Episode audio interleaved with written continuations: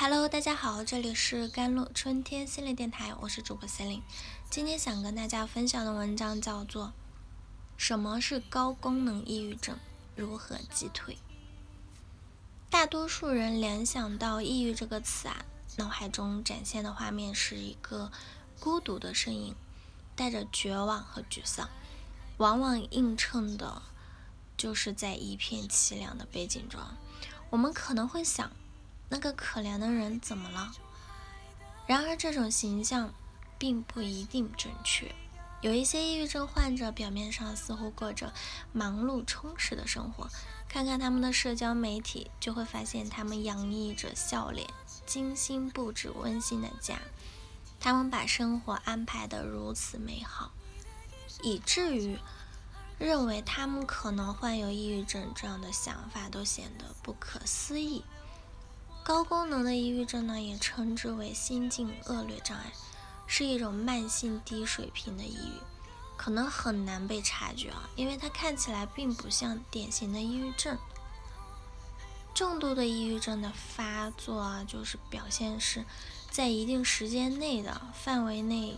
那严重的感受到了精神的衰竭，对生活充满失望。与之不同的是，高功能抑郁症程度较轻，病程持久且没有明确的诱因，它的存在本身就能让人掌控。比如 V 呃悲伤 V S 抑郁啊，悲伤是一种纯粹的感觉，经常是从一件明确的突发事件中产生。我们为失去亲友、想念朋友或者感到被人拒绝而是悲伤。我们哭泣或者哀悼，是因为悲伤在此时此刻是有理由的。我们允许悲伤情绪在身体里流淌，通过这种方式，悲伤可以得到缓解，我们甚至可能享受它。一些最美的诗歌、歌曲和文学作品可以被看作是悲伤的颂歌，这些作品让我们得以释然，因为它们印证了我们的悲伤，我们被感同身受于事变，不再孤单。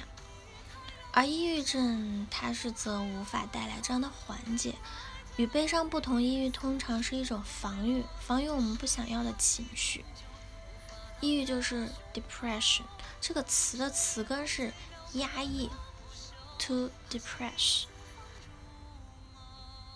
压制呢，否认呢，或者克制呢，不想要的情绪往往是很多抑郁症状产生的原因。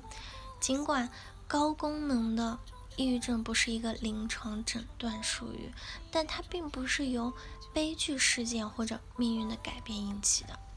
对它的来源或者原因呢，我们通常无迹可寻。如果你正在与高功能抑郁症做斗争，你仍然能去工作、见朋友、参加活动，但那种沉重感几乎一生伴随着你，无论走到哪儿都带着极度疲惫的感觉。你感到负担沉重，当想到未来的时候，也会觉得没什么可期待的。高功能抑郁症一直都存在，就像朗朗晴空上的一片乌云。而这乌云的本质是一种连你自己都无法理解的黑暗。高功能抑郁症的原因呢，它最常见的三个原因是：第一，创伤。不幸的是，很多童年的创伤并没有得到处理，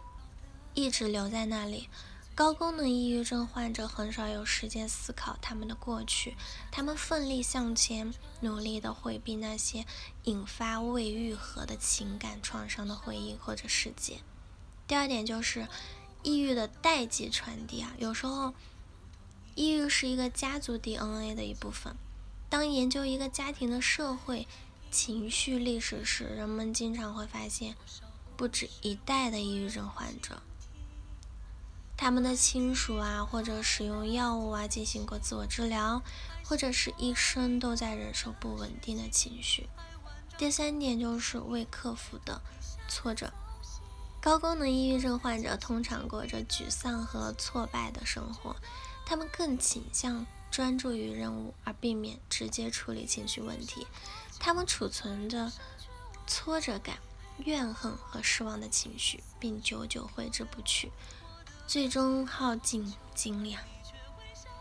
击退高功能抑郁症的三个 tips， 第一个就是自我关爱了。高功能抑郁症患者通常生活在一种自我忽视的状态中，即使他们保持着良好的心体状态，那这个他们可能就会忽视自己的情绪生活。团体治疗有效地打破了他们的情感孤独，团体成员学习如何用语言表达他们的需求，治愈情感的创伤。第二就是创意表达，